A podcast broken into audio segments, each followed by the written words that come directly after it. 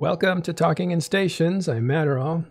Today we're going to talk about a few things. One is this breakthrough technology that CCP has put forward called Eve Anywhere. You can play Eve Online on your browser.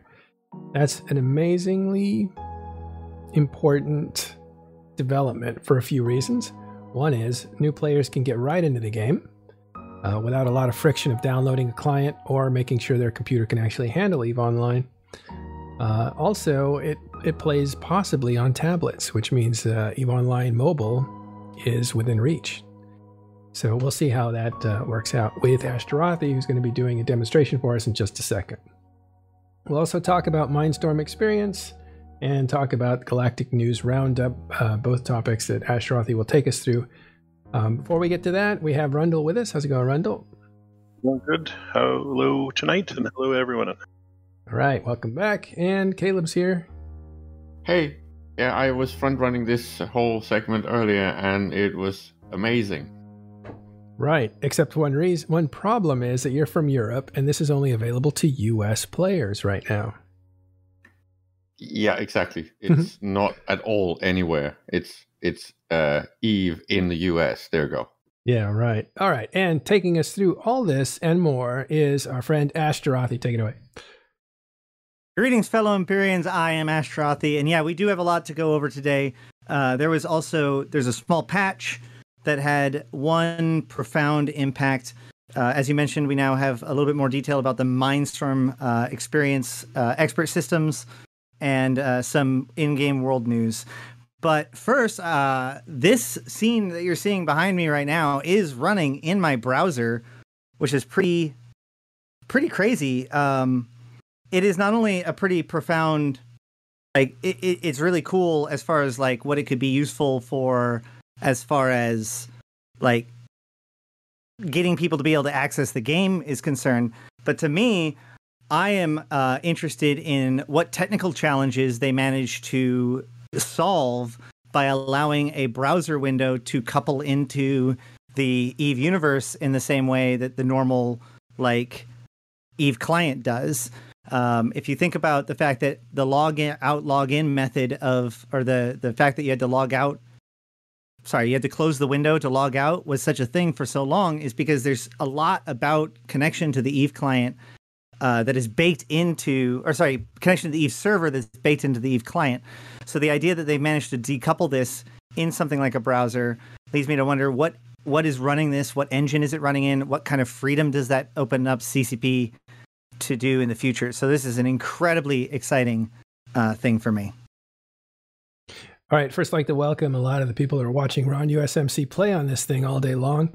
Uh, I watched him too; it was pretty amazing, and uh, he played the hell out of it, and you could see just how, how good this client works. It's really it's really amazing. Yeah, I mean, like if I didn't if I didn't say anything, you wouldn't actually know that this is necessarily running in the in-game browser.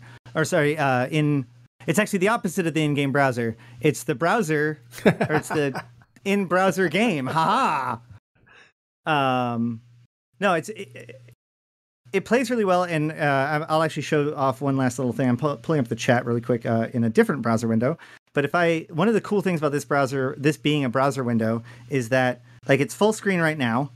Um, but if I hit F11 because it's a browser window, poof, you can see my browser windows, and so I can pull up the details about the browser and be like, "Hey, look." So this is the. It's now entered into beta, so it's obviously not done yet. Um, but basically, the this is this is a new way to play uh here let me see if i can do it this hold on There you do I- go. yeah sweet anyway uh new systems abound no um so this will be a new way to play uh to access eve and will hopefully give them new tools to develop maybe new ways i may not use this necessarily like i may log in from a computer that may not have enough oomph to run like a fleet battle or something like that. But this will let me check my PI in a library, perhaps, or maybe off. You know, there's some restrictions off of the tablet. But now that this is a logical form factor, the next question is how do we just make tablet interfaces work with this uh, based on because browser windows are already designed to read tablet-like interfaces. So it's already halfway there. All it'll take is a little bit of extra time from a dev, even a 20% time project to make this into an incredibly exciting thing. By the way, I did test it on my uh, iPhone just a few minutes ago, and you can get into it if you select desktop mode um, on your web browser on Safari. It actually goes all the way in. Uh, the problem is you don't have an escape button, so you can't really hit the uh, settings or anything. And uh, you kind of get to a place where you can't really play the game because you don't have a mouse attached to the phone. But it does play and it does look great on a phone. You just need better controls. That's what Ash is referring to. Right. And there are other solutions to this. Um, like I've actually played Eve with a pen tablet, like a drawing tablet. So, uh, but that, I mean, that has basically, ma- that simulates a mouse anyways. So, um, but it does majorly open up the avenues. And just in case anybody's wondering, no, this doesn't necessarily make it easier to bot or anything like that, because anybody who's going to bot, like you just write the script, you just run the script and it's good. Like it's not about making botting easier. It's about making Eve more accessible. It's actually making it more safe because it would have to do visual recognize, uh, re- recognizing AIs instead. So it's the other way around. You can't run the current bots in this mode at all. By the way, uh, factional Factical says uh, possible Bluetooth small keyboard and trackpad. That's very interesting. I didn't think of doing that. Yep. A lot of mobile devices now will absolutely connect to uh, that. But the point is, is that um, all it takes is that last little bit of love to read those inputs and wire them to the correct you know create some sort of three you know solution. Maybe improve on the radial menu a little bit more.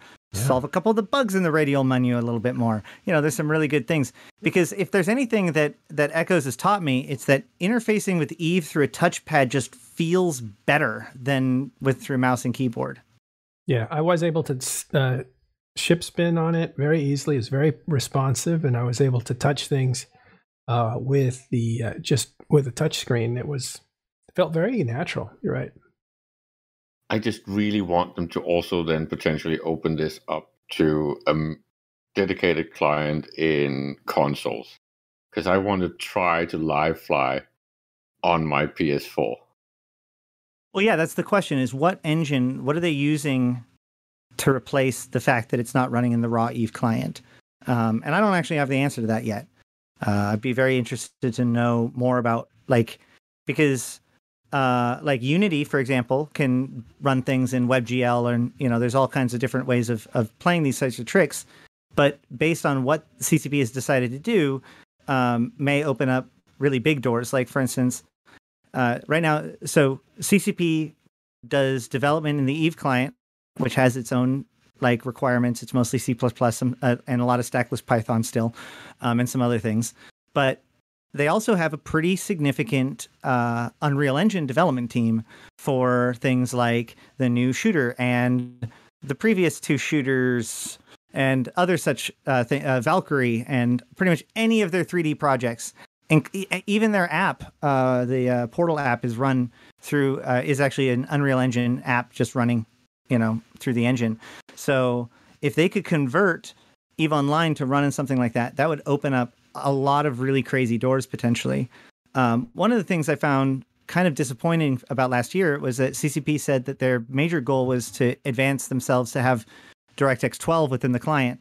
And I was, you know, quietly kind of disheartened by the fact that we obviously are not DirectX 12. Um, no, yeah, it was DirectX 12. Yeah, because we got the 64-bit client, and the next thing was DirectX 12, um, and we didn't really get it in the, in the way that uh, they were hoping to. And so I was wondering if something was wrong. But this kind of development really shows that perhaps their their ideas about what Eve in the next generation will look like shifted slightly. Um, you know, if, you're going to be more browser browser than than being compatibility focused is incredibly important. So um, it'll be interesting to see where this goes. I I I really feel like we're going to have like a fan fest. Obviously, we're not going to have a fan fest, but it's the right time for a fan fest kind of announcement.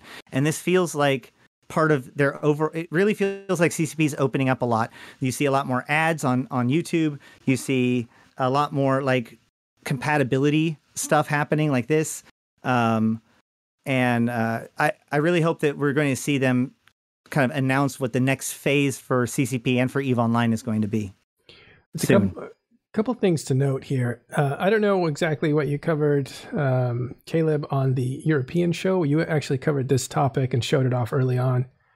Um, Well, basically, we had Spot, Dr. Spot on, and, and Yeah. he's uh, got a bit of experience in all these types of services and also got uh, some rather deep knowledge on the whole method of how bots and stuff like that is made. So we were basically just letting him explain why this is definitely not worse than what we have now, and current bots will not be able to work in this environment. They would have to be completely rewritten and they would operate in a completely different way.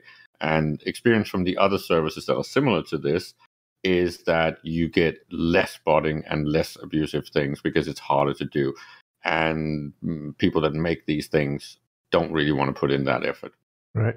There's also the the issue of um, reach, right? Because this isn't going to be for everybody. This is going to be for new players, probably to reduce friction because it's expensive for CCP to pay for the connection, right?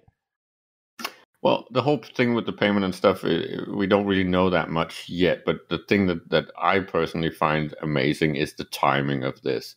The fact that this will now be available to some of the same people that have already been exposed uh, with something like Eve Echoes, and the fact that it runs on, it can run on Chromebooks, it can run on anything that's just, well, potato mode, right? It's potato mode with, potato mode. You can really run this on anything almost, right? Um, and that just opens up to a whole new range of players.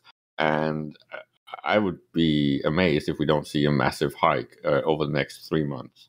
It's um the ability for players to log in like i said at their library or not that we're you know living in those types of days anymore but like i really see this as catering to college students more than anything um, because or any sort of person who's at a computer doesn't have time to set up the whole eve client but would still need to access their account you know when you're on vacation or otherwise away from your main computer you can still access Eve, uh, your Eve stuff, get your login rewards, do your PI, do some basic stuff, flip a contract, whatever you need to do, um, without having like this is that nice uh, like in in between to let you uh, access the game when you're not at your main Eve client or, desk. or when you're at on holiday, you can borrow your like mom's computer and not have to load in Exactly. online. Anyway, the other thing Yep, is I exactly. heard this was going to be uh, like up to 50 cents per minute connection or something, up to 5 cents or something. So that's why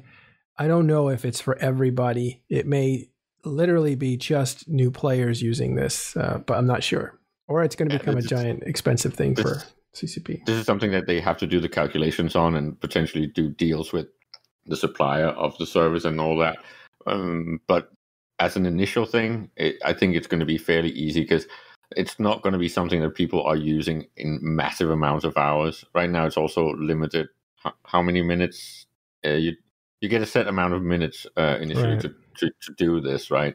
So that math just needs to be crunched out, and then it will just uh, develop over time. And it does look like they have the ability to just flick a switch and then it's available for everyone and not just new players. What's really funny about this, Ash, sorry uh, to take up your time, it's that we were expecting in quarter one an announcement about EVE Online on Mac and Linux, uh, or mostly Mac.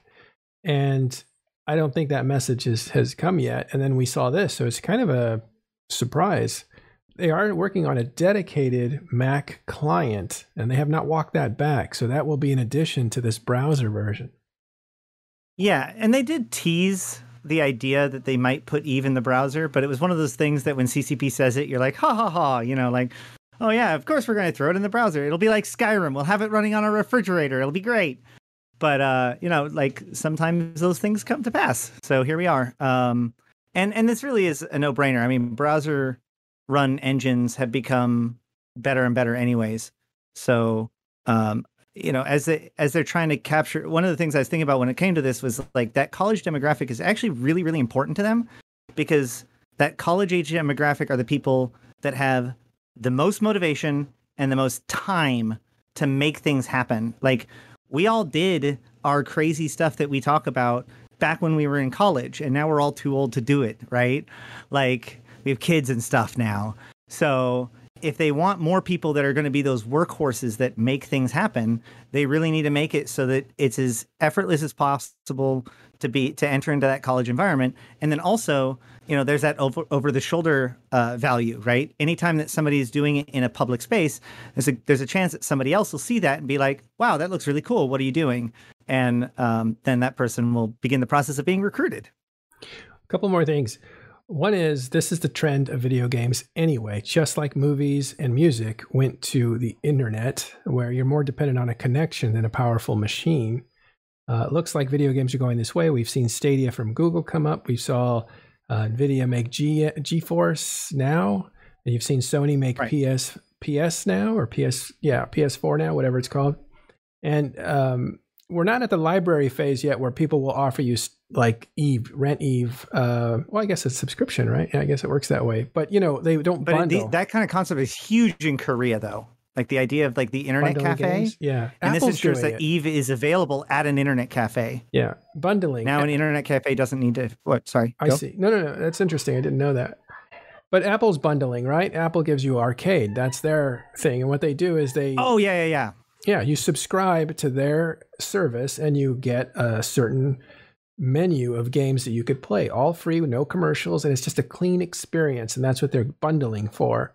Whereas uh, PS PS Now does the same thing; it gives you a catalog of back games that have been, you know, uh, in PS2, three, and four, and so those two are libraries, but uh, GeForce right now isn't is, and there's another one called Shadow PC, I think those you have to buy the game, and same with Stadia. You have to buy your own content, but you could play it using their service for a fee, a small fee, five bucks a month kind of thing. We should also maybe right. remember that there's at least two Eve titles or New Eden titles that could eventually end up being ported to the same service as this. I would not be surprised if within the year you Don't might see it. something like Valkyrie or oh, I, I was to Dust five one four on this platform not I don't think dust because dust does need to be polished or it'll need to be dusted off. To, yeah, dusted off. And they do have that new MMO that's coming out. So I don't think you're going to see titles like that. But you could revamp the original Valkyrie and Gunjack on this platform as well. That would be like mind blowing. Obligatory reminder to everyone that Valkyrie is no longer requires 3D headset. You can just play it 2D now. Most people don't I know have that. It, I have it on my PlayStation 4. Just saying. Valkyrie. Nice. Yeah, yeah, it plays on uh, on PlayStation. You can actually get it, and I think it's yeah, it's free.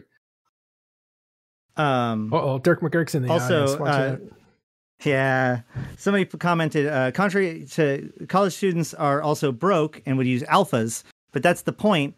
We're talking about people that make things happen, not people that spend lots of money the thing is is that those of us who've been playing for a long time that have disposable income because we have jobs or whatever wait what am i talking about? Other people not me but other people. Uh they're the ones spending the money and then it's the it's the college students that are the ones doing all the scanning and hauling all the stuff and building all the ships and you know flying all the fleets etc yeah it's funny that anytime a new uh, uh, here's the thing too, and Ron's in the audience, or, or maybe he left already, but Ron was really instrumental in uh, TIS when we were debuting, and Mac- McLeod as well. We were debuting the 64-bit client and testing it, and we were looking at how you could film a, a you know a giant brawl in the game and and sweep inside all the ships and see all that stuff. And we also there was a 64-bit client. There was also the server technology they were working on so that the fights didn't collapse uh, into mayhem because too many people showed up. And there's just a ton of technological breakthroughs that are being leveraged into EVE Online. This is one of those profound breakthroughs. I think the 64 bit client was the last time I saw something this, I don't know, game changing. Well, again, it also represents. Is this Ash? Is this where you're going to go around all campuses and put up posters for your group? I've already tempted. All right, so uh but like to me, I see this as a long uh part of a long line of victories, small and large, that CCP has gotten over the last couple of years by putting in the work to finally decoupling like the most core assumptions of the Eve client, right? You don't get things like fundamental market changes and uh, log out to uh, you know character select screen and new clients and running in the browser without doing a lot of really hard work s- pulling apart that spaghetti, spaghetti code that nobody wants to deal with that kind of uh, works together with what makes eve fundamentally work so we're seeing some dividends from years of effort potentially um, and it's really exciting to see Yeah, or other people's technology. Rundle, go ahead, catch yeah, up. so this is data, right, and I, I played around with it last night. Quite uh, quite impressed. I, I did notice a few um, you know, immediate shortcomings, which of course a, a new player would have to compensate for, and you probably couldn't use it in um, you know time sensitive fleet battles and stuff. Specifically, what I noticed was uh, the transmission of key commands um, from my browser to the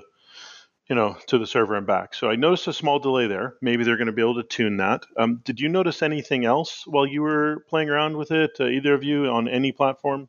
That's really been so far the only thing I really noticed. But what about you guys? Uh, one thing I noticed a little bit earlier was because I just had it in the background for so long. Um, it it actually eventually did a very interesting sound stutter thing because it caught lost, like I lost a few seconds in the Chrome browser, but then it tried to catch up. So like for the last next like thirty seconds, the background music was playing at like ten percent faster than you than before. It's really weird, but uh, other than that, I haven't had any like I haven't put it to the test or anything. I've just flown like a, like jump system to system. Right. Yeah.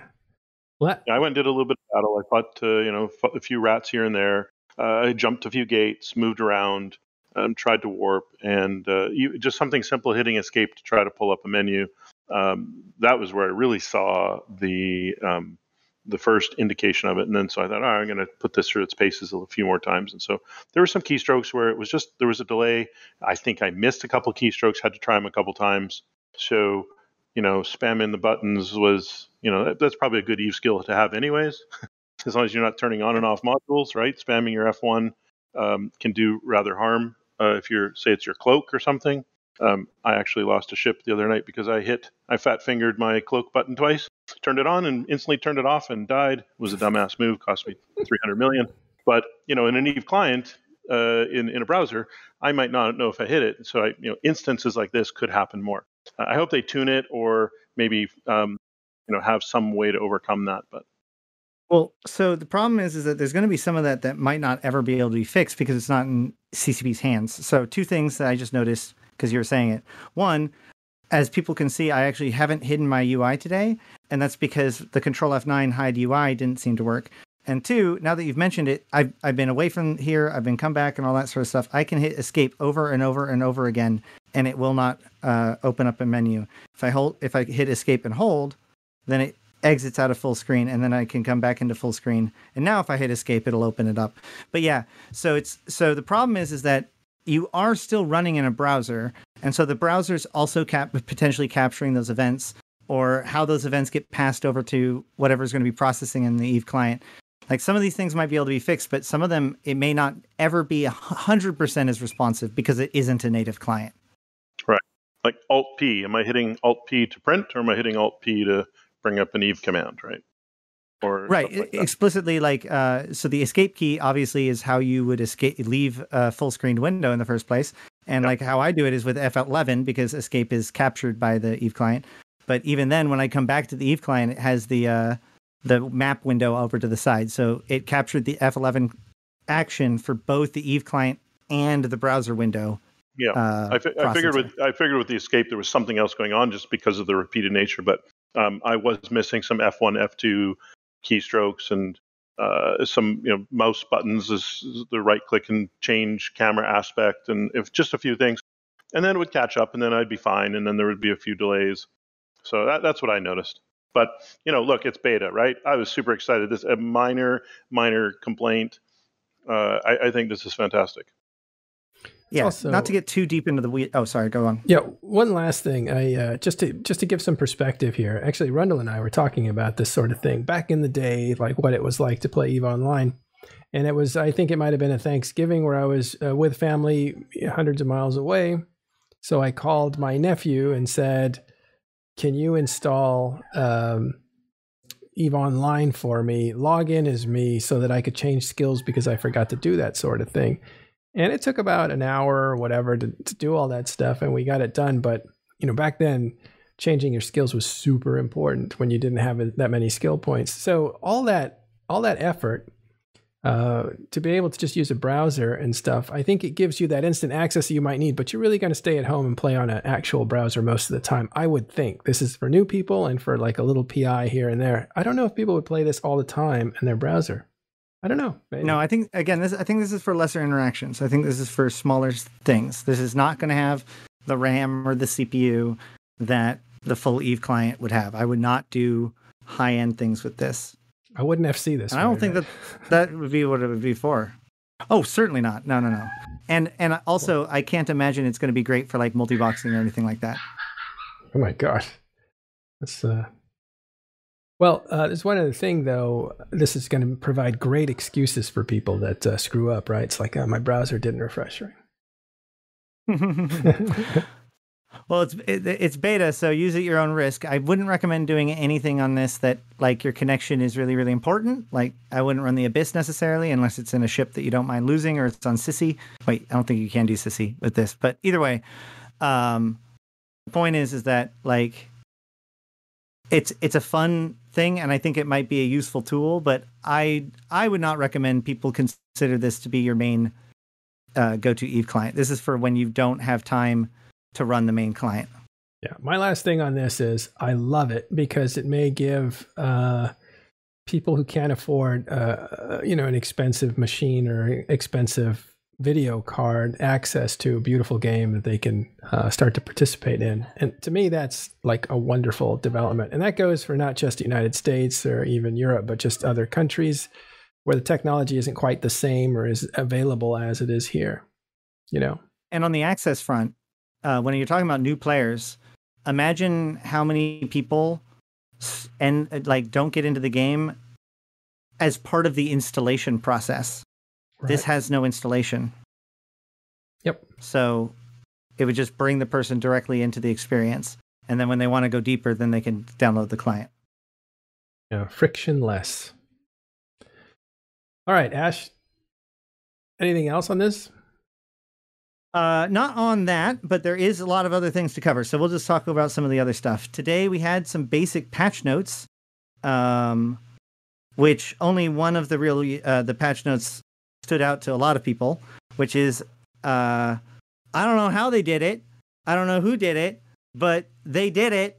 They killed the red dot after over a year of of the player base losing their goddamn mind over a red dot. there is now a toggle in the general settings to turn off the red dot.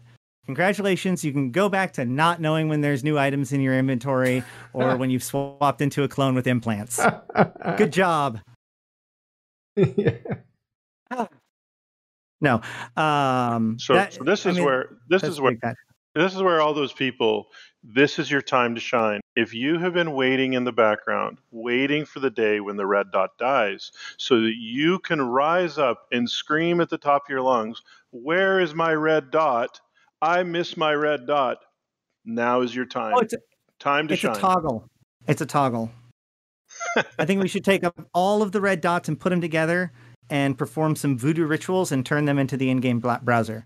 Although now I really want the in-game browser so that way I can open up a browser and then open up Eve in it and then open up a browser in Eve and then try to run Eve in that. Oh, that what's that called? All right, I'm done. Yeah. What's, what's that called? That movie? Inception. Uh, Inception. Yeah, Eve Inception. Yeah, yeah, yeah, yeah. Well, the uh, so yeah, no. But taking the dot more mm-hmm. seriously, what were they trying to do, and how did they fail, and what went wrong?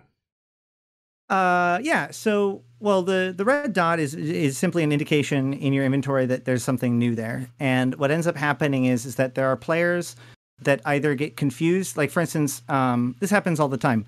You start a mission, and the mission gives you an essential item, and you don't realize that that essential item isn't in your cargo or it's in your item hangers more specifically. So you undock or you receive an item from get, doing a mission and you don't understand where it went, or during the tutorial they give you an item to fit to your ship and you don't know where it is. So the red dot is designed to be a breadcrumb that helps you understand not only that something has changed in your inventory, but specifically what has changed.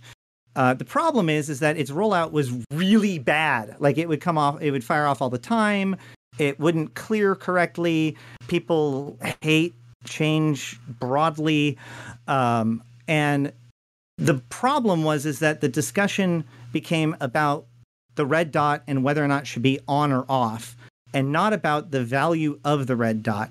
And so while changes were made to make it so that it didn't show up at the wrong times because all of the focus was on the red dot showing up when it wasn't supposed to. Um, now we end up with a feature that actually ends up not doing what it's supposed to do. Very frequently, I'll actually want to use it as a breadcrumb, but because it disappears so quickly now, it it's oftentimes where it's like, well, now never mind, it's just one of the items in my pile again. And so it's like if it only worked for what it was supposed to do, then it wouldn't feel so bad when it didn't work out well. But since we focused on the fact that it didn't work out well, we instead end up with a toggle that lets you turn it off instead. Uh, CSM member Brisc Rubal says even if it were fixed, veterans still didn't want it. I Correct. I, I actually yeah, I, I, I, change is bad in there. I actually liked it. I may be in the minority here. I'm probably it depends on the vocal majority or whatever, but I actually liked it because it reminded me I got something new and I could go and look at it and say, okay, noted. My, you know, check it off as read in your inbox kind of thing. Well, now you can be defiant and you can go to that little button and you can click it and be like, no, I want the red dot. The default is it doesn't appear, or the de- the default should no, I think the, the default, the default is it, it does. Yeah. Yeah, yeah, it should. You can turn it off. Now. Advanced users should be able to turn it off and opt out, yeah. but new you people You can make sure it remains on. Yeah, I always had it where yeah, for sometimes when you would reload in, you know, a fleet battle, all of a sudden you'd reload and the contents of your cargo would, would change and all of a sudden the red dot would appear, right? Because the contents of your cargo hold changed. That's what I, my that's the only thing is, I could resolve. My favorite is, so, uh, no, this actually might be what it is. You're in a ship and suddenly it says that your ship has a bunch of new items in it. Do you know what you just did? You just swapped to a new clone. Because it detects that within the way that Eve manages things, everything's just a container. So the implants that you have is a is a in a container in your head, and there's a bug that makes it so that what implants you have is listed as an item. For, so you'll have a red dot there, a ghost a ghost red dot on your ship, and it'll say yeah. that you have so many items. That's your implants. Sometimes that would happen, but no, I'm talking literally out in a fleet battle, and you're fighting, and you know you've jumped through a gate and you're fighting. Oh, yeah. and then uh, like right in the middle of just you're in space nothing's changed. I haven't received anything back at station. I haven't sold anything. No one has delivered anything to me. I'm fighting and all of a sudden hey look at that. You got new items in your cargo. And the only thing i could ever align it to was i reloaded my weapons twice in a row really quickly or something and it just screwed up the number counting. And so all of a sudden yep hey look we think you have new items in your cargo of your ship I mean, there was nothing changing other than that. Right, right, right. Yeah, yeah, and you're correct. And actually, the ammo thing was one of the things that caused it to happen. But I'm saying, like, what I described, from my understanding, is still happening now. Yeah. so you know, whatever. Anyways, a lot of people are happy. A few people are. I'm going to keep it. And I mean, the day is Reddit come. one. Congratulations. Okay, so next, shivers. Uh, what else we got? So let's let's go from the thing that makes everybody happy to the thing that makes everybody mad. Mindstorm Experience Packs, which is basically the branded version of the um, uh, expert systems that we've been looking at for the last couple of days or weeks. So uh, the basic expert system packs would be the mining barges, and then each of the four empires uh, exploration frigate. And the Mindstorm Experience packs are these actually pretty affordable uh, packs that come with the skill or the expert system to be able to fly the ships. Plus, at least with the exploration one, it comes with a ship with the fit, and uh, all of the packs come with a small amount of plex with it too, just to kind of let you sell the plex for some extra, like whatever changes to the fit that you might want to do or whatever. So it's a little uh, uh, pack with the expert system, the ship, and a little bit of plex to buy something nice for it uh, for like somewhere between three to five dollars, I think. Um, Buy something nice for and yeah, I think this is a really the... good one because it allows a newer player to be like, okay, well, if I really want to see what it's all about, this gives them a small sample of what it's all about. Um, and hopefully they'll then like use that to commit to a, a deeper um, I don't know, step into the into the pool. I think there's more to come on this. I think they've already shown you, like now, when they include a ship with the skills, they're starting to put a package together. And I think the next thing you might see is, I don't know, Rendell, what what, what goes with that? Maybe a. Well, maybe I mean, It's it's, well, I mean, it's, it's an all-in-one. You you don't you get not just the skills, you get you know you get the complete element to uh, truly go and try it without having to ask anyone else for help or to spend some time to plan it out. It's the zero planning pack, right? Hey, I just want to do it. Well- it's Saturday morning. Boom, I get it, and I go try it all weekend. I think it's not uh, it's not a, a coincidence that the very first pack they give is more or less an exploration pack because they have exploration tutorials in the agency. So now Right. you can actually utilize the the thing that you have for a limited time. And I think you'll see more of that as tutorials are created for roles like this is how you tackle. That may be when they release, you know, uh, a deal on, you know, tackling or electronic warfare or whatever. That's possible, but it is true also that exploration is like basically the best place for a new player that is ambitious. You just moonwalked To- on the screen there, by the way. Yeah, I, I had I tried to move things around so that way I could show off the Look expert good. systems Sorry. Sorry details. to mess you up. Uh, no, no, no. Um, like e- exploration is that place where if you really want to put more effort into it, you want to put more work into it, you want to, as a new player, you want to get the most out of your new player capabilities. Exploration is pretty much it. Like it, exploration, faction warfare, PVE, PvP, because everything else you got to either grind for it, you got to get up to battleships, you got to get the good equipment, you got to da da da da. Like exploration, you can literally within the first 10 minutes you can hop in your exploration frigate go two jumps find a bunch of drones on a on a on a uh, jump bridge or on a jump gate a stargate and then have like seven times your ship which happened to me or you can do what happened to my uh, now ex-wife where she made it like three jumps and then she found a ghost site made 36 million in, in like one hack and then left and was like woohoo like Eve I mean, fun. it's yeah, and like the ability for people to then take those ships, like get that expert system, grab a yeet filament, uh, s- uh, noise five filament, and activate it, and then try to get home. Like yeet exploration's an amazing way to give new players uh, an adventure because. You know, just giving them the ship and then being like, okay, now go out and find stuff. Well, they don't know what the hell they're look from, looking for. But if you tell them, like, okay, take this thing, now go to this sun, now activate the thing. Okay, now you're in nullsec. So let's talk about how to get home, right? Like that, like that idea of like I'm in the dangerous area with all the money.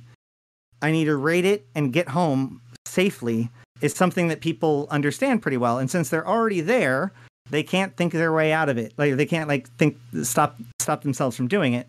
And so honestly, a lot of them end up learning that nullsec is not as scary as they thought it was. There is one small mistake on this that I will like to mention, and I did mention it on today's show. I don't think CCP should give us things that players can actually build and generate. And again, I would rather that they give us skill points than ships that are finished and assembled. This is a bad thing, and the CCP needs to stop giving things that is part of the in-game industry because it destroys the activity in the game. It is better that they give us things like skill points or even sell us skill points because the only people that suffer are the zombie farmers. I have a counterpoint to that, which is that so so the mining barge isn't given away. The only one, the only ship that is given away is the Tech One exploration frigate, which is the same thing that is given away if you just do the new player experience. It's given away by GMs for free, uh, or they're authorized to give them away um, as part of their new player like engagement, either that you know an exploration frigate or a venture. Uh, and giving away T1 exploration frigates has been something that as CCP has done on many many occasions in different ways. So it is I've true that they're normally built, but I've always disagreed with it, and for one reason: when everyone asks, "What can new players do in industry?" Well, if the new player industry stuff is given away, there is no new player industry to do because they get it for free. Well, they wouldn't. It wouldn't be profitable for like if, as as anybody knows, like the the reason why new player industry isn't profitable isn't because they don't have the thing to build. It's because whatever they build, they're building it less efficiently than the more experienced players, and therefore they cannot be competi- you know competitive in the market with them. So it doesn't actually matter because even if CCP never gave away a free magnate, there'd still be a glut of magnates because one experienced player can fat finger a zero and suddenly produce 10,000 of them and, and supply them for the next, you know, till the end of time. Yeah. I also feel like uh, Caleb would probably be happier if, uh, when your ship was destroyed, it said, "Don't worry about it. You can buy another one off Caleb. He's located over here. This is where his shop is." Where do I get? I that want- feature? I want Aura to laugh at you again. now. Yeah, exactly. If you can relate items you have to play with to people who are building them, uh, and if you can make that relationship a little bit more understandable, I think it'd be great. Yeah, I feel like this this reminds me of the argument or the conversation, the discussion that's been going on on the Echo side of things when it comes to insurance and uh, the production of like free ships. Um, and they like have gone the opposite direction, which is kind of weird, and it'll be interesting to see where that goes. But um, like where I've landed on it is, it makes absolute sense that the empires would be able to provide T1 ships pretty well. And T1 frigates probably is one of those things that like it's not every magnate that flies around in space is built by a player at that point. Like there are non-player entities that build magnates too. So like especially when it comes to T1 frigates, um I'm more I'm more willing like yeah, give those away. That's fine. But that's why I was paying attention to the mining barge because that's it's it's not just a slippery slope. Like there is certain things that should be able to be cordoned off and be allowed for them to be able to provide. T1 frigates, especially the non-combat focused ones, probably in that realm. And then there should be a hard line, and past that, they they don't go right. You don't you don't give away ravens. You don't give away. You know There's that's why they have things like the Yeah. the SOCT ships. That's the ships that they're allowed to give away. That's why There's- they produce those. There's probably some creative ways they could work on this. I, I think you know this is all we're at the front end of this, you know, you guys. So you know the feedback will probably be heard. They'll monitor it, but I mean they could do a T1 frigate manufacturing pack, right? And only new players can get it. You have to get it within the first, you know, 60 days of a new character or something. And you can only sell them in certain stations on a special market. And, you know, maybe you get a token for it or whatever. And the, the new player it, getting this expert pack gets the token and you exchange for the token and then you hand it in. Like there's there's some mechanics they could introduce to really answer Caleb's um, concerns to get some education in industry education, get the ISK flowing to the right players, or have no ISK at all exchanging hands. And then once the one ship dies, you know they're in the market and they're like, I love that, and then they got to go to the real markets and buy it because the the the the token doesn't work, or they spend another three dollars, which CCP would like, or four dollars, and they do it again, and a newbie benefits. I, they could probably think through this a little bit. And what I'm seeing is that they have built the mechanisms now. They're starting to build the mechanisms to enable these highly integrated, cross-functional new player experience, um, and or even just you know kind of moderately new player experience, and really integrate them into the game so that it doesn't break the the regular you know um, marketplace and the player you know the players ISK flow, but they could address these sorts of things and keep people around. This is all about keeping people around longer, and they could really get creative. They have the mechanics for it now, and you can do it in a browser. So I could just do it from from work now, right? As a new player. So all these things tie together, I think. Yeah, one last thing about this, uh, if you don't mind, Ash, sorry to interrupt you, is the the idea that first of all, let's talk gold ammo, right? It's attributed to me saying I'm not I'm okay with gold ammo. It's all right. We're gonna talk about women and Eve next. Uh, Ash, you can stick around for that one. the Oh, gold ammo good. thing was I was saying like if CCP wants to figure out avenues to make money, I'm always willing to listen to what they do because essentially uh, pay to win and all that stuff was a, a- something that was going on in 2010, 2011. It was a bigger deal then than it is now. But look around you. You were paying, you were doing the whole thing that they were trying to propose. It's just being laundered better through all these weird uh, things. We we are so far beyond pay to win basic descriptions. So that whole gold ammo thing, all I was saying was if you're part of people who say gold ammo must hate, must scream, you are being unsophisticated about where we are with e- with games and especially with Eve Online. So to just to rein this in a little bit, to remind the original definition of what gold ammo would be is a tool or an advantage in game that can only be obtained via premium currency and has no secondary market.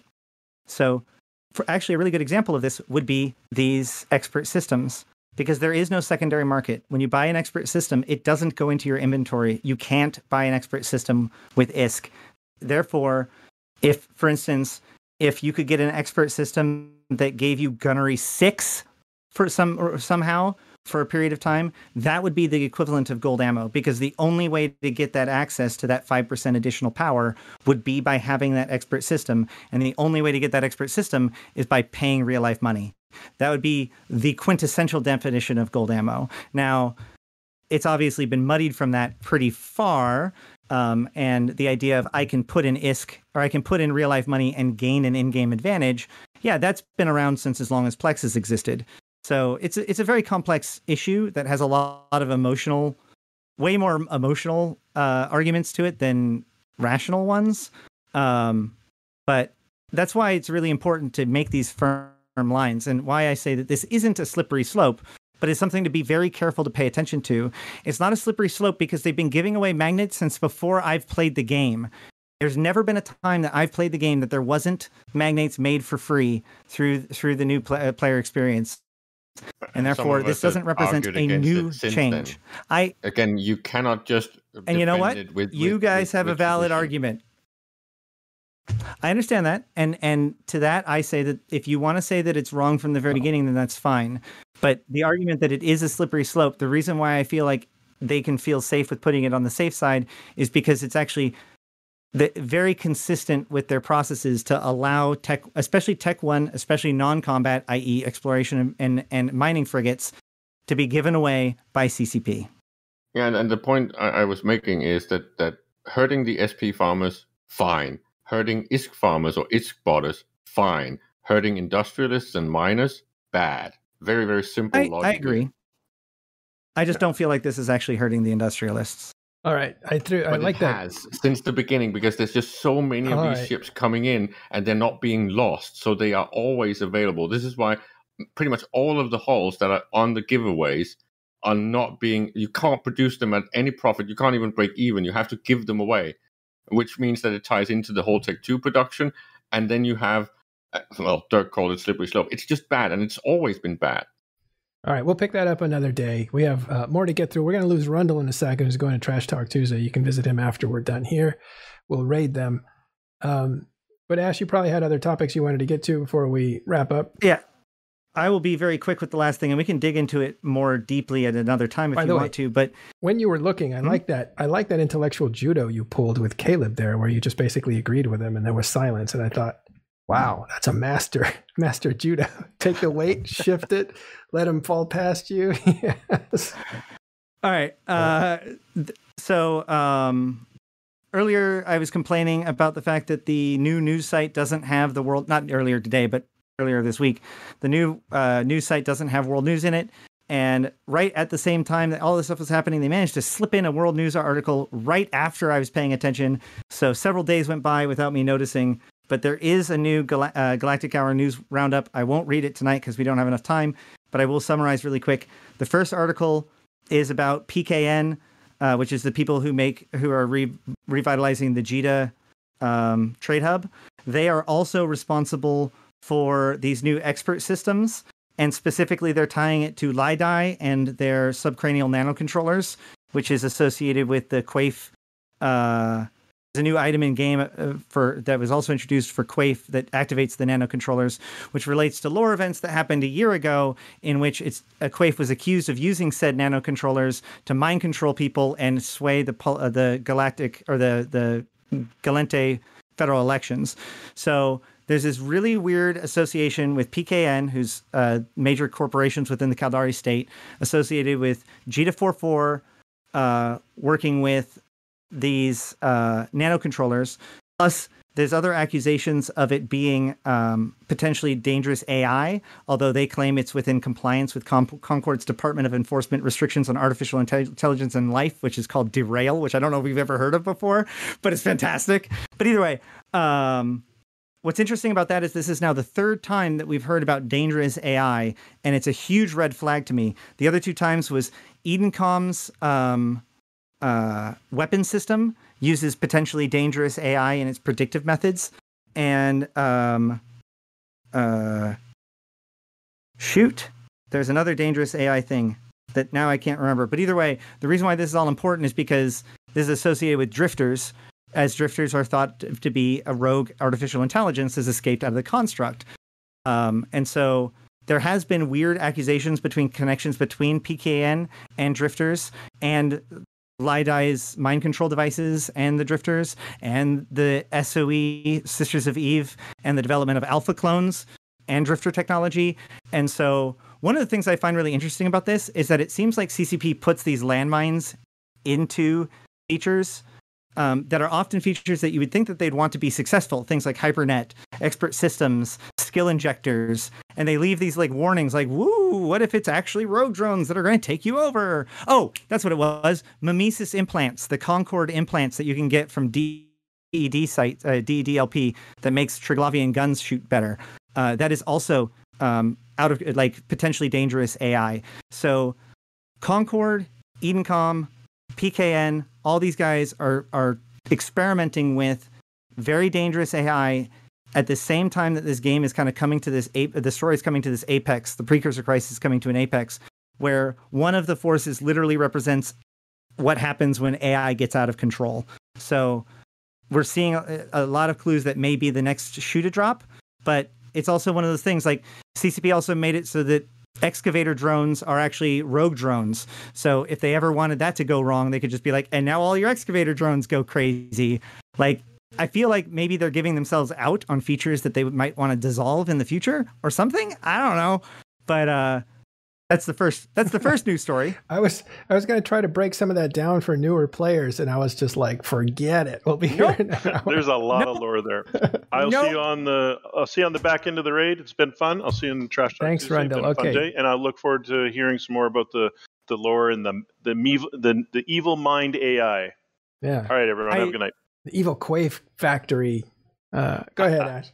See you, Rendell. I, I, need to figure out how. I, yeah, I need to figure out how to lay all that stuff out. That's one of the ones I need to work on. But uh, any rate, um, the next two articles are just about the monuments that were made. So there's you know the new Amarr monuments for Catiz and Doriam, or not Catiz, but uh, Jamyl and Doriam the second, and then also the player monuments with the Alliance tournament and Kriba's monuments. So it's just the news article about those. And then there's this really interesting news article. Empress Catiz begins unannounced tour of Ammatar Mandate. So there's been some controversy within the Amarr uh, Empire in recent months, but now Empress Catiz, the first uh, ruler of Amarr, has now made an unannounced tr- tour of the Ammatar Mandate. So the entire Empress's honor guard, which has been in Amarr for over three years, has now been physically moved to uh, Ammatar space. Tanoo. Tanoo. The system of Tanoo. So eh, they're now right above Tanoo 2, um, and they are in there in game. So I don't know if this is going to play into something later, but uh, like this is this is a ch- it represents a change in game, and it's in the news. Might be worth uh, Ammatar, by the way, taking a tour. Hmm? Yeah, it might be worth checking it out or keeping an eye on it at the very least. Uh, the Ammatar are very interesting because the Ammatar are basically the Matar people. So that you know, Minmatar, Minmatar were enslaved by the Amarr. Uh, a lot of them broke free, but a lot of the Minmatar, when they were enslaved, actually worked with their masters, and they worked with their masters closely enough that they became afraid that uh, that they would no longer be accepted by other Matari, and so they were adopted fully into the Amarr Empire, and that is the Ammatar Mandate and there's been a lot of questions about whether or not they how how much they can how much rights that they can have who's in control of that area of space or who's responsible for it within the empire um, whether or not an ammatar person can hold nobility ranks et cetera et cetera. So all of this is kind of played out in the story over the last couple of months and now you have Catiz moving her entire honor guard from amarr to Tanoo without any warning. Wild. Uh In addition to that, we have the Angel Cartel, Turf Wars with Krullefor Organization heat up again in the inner system. More stuff involving weird lore stuff with player stuff and other stuff. I'm talking. I'm I'm in the talks with Elizabeth from Electus Matari, one of the major Minmatar factions, to try to understand what's going on. Um, I'll either have an interview or breakdown for you guys soon. Uh, Republic Military Command in Floswin 4 under pressure as House Sarum uh, builds bases in occupied metropolis. Floswin is the faction warfare system that's been fought over by the Minmatar and the Amarr and been highlighted in the uh, lore for at least a year and a half now. Um, we have uh, coastal uh, clan elder found murdered in ritual sweat lodge. Black da- dagger reportedly used in gruesome slaying. Uh, a little bit ago, a Khanid lord threatened the black daggers of something or other will rain down upon them, and now you have assassinations using the black daggers. So, ooh, um, over 12 months since YC 122 Federation election attacks, uh, clamor for answers grows as anniversary of investigations commission approaches. So the um, the day of the elections, there was a simultaneous attacks that killed two of the delegates. One of them was a clone or was able to be cloned, um, but ended up disrupting the elections. They eventually finished the elections, and um, the lady whose name is eluding me at the moment uh, won. And but there has never been a follow up about those attacks and why they happened and who they were for and whether or not there was more involved with that. Um, Anibra assassins strike on Intaki Prime as drug gang jostle for lucrative spaceport and station territories. Cool. Galnet Associations denies petitions to remove Divinity Social adverts from broadcasting channels. This I love. So the Divinity Social ad is the in-game ad that shows like the the guy looks. I think it's a guy. I think it, goes guy, girl, Triglavian. But it's like some that guy looks over and the girl, and she's like looking over. It's like clearly a dating ad, and then looks over and there's a Triglavian as the third person, and like everybody's like, "Oh my god!" So and in fact, I think it, somebody put on. Hmm. Does that make it like a nine? Some. Ha. I just, wow. All yeah. right. Well, that was good. All right. So can we go one um, show but, without references that are blue? Like, can we go one show? Oh. So uh, they posted uh, somebody posted on the in-game forums, sorry, in-character forums, a petition to have Divinity Social's ad removed as it was indecent within certain regions, which actually brought up a really interesting question about them having certain ads only appear in certain areas of space based on like regional requirements. But uh, ultimately, it made it into the news as uh, no, no, we're not going to do that. Uh, Caldari Navy denied Triglavian threat led to Theranos 5 mining colony quarantines for severe disease outbreaks. More uh, dis- unrest in the Caldari state. Sauron police guards and MIO Inquisition raids heretical cult cells across Naki systems industrial colonies. I don't know whether or not that has a deeper follow up at the moment. So yeah, lots of little movements in the lore. Um, Catiz being moved was a pretty significant event. As I said, as I've said multiple times in the last couple of weeks, I really feel like we are. We may not be waiting for FanFest, but we are waiting for a FanFest style announcement. Where right now we're in that refractory period where we're waiting for the big thing to happen. That's it. I don't know why. There it is. I'm not going to do the muterall thing today. Uh, my mute was stuck there. Thanks very much, Ash. Appreciate you going through that stuff. Um, and uh, Zoria's pronouns is them, they, just so that you know. Jeez, we know because they refer to themselves as we. Come on, it's not that hard. Well, now we're talking about 18 instead of 9. So it's like, it just gets crazier and crazier. Thanks, Ash, for all that lore stuff and the context. Uh, I wish we could break it down for newer players, but we'll have to do special episodes for that. It's just it's just too dense. But thank you all very much. Uh, thanks, Ash, for running us through stuff. And Caleb, thanks for being here and doing the European show earlier today. Check out that one. That's on Talking in Stations. Go to youtube.com slash talking in stations and you can see the European shows there as well. All right, thanks you guys for showing up, and thanks Ron for that huge raid. We're going to move you all over to ta- uh, Trash Talk Tuesday so you can see uh, Nullsec news and banter for the rest of the night. Good night, and we will see you tomorrow for a special quarantine in stations, which we move from today to tomorrow uh, with uh, our doctor friend, and uh, we're going to talk about real life stuff in quarantine in stations a year later. Thanks. We'll see you next time.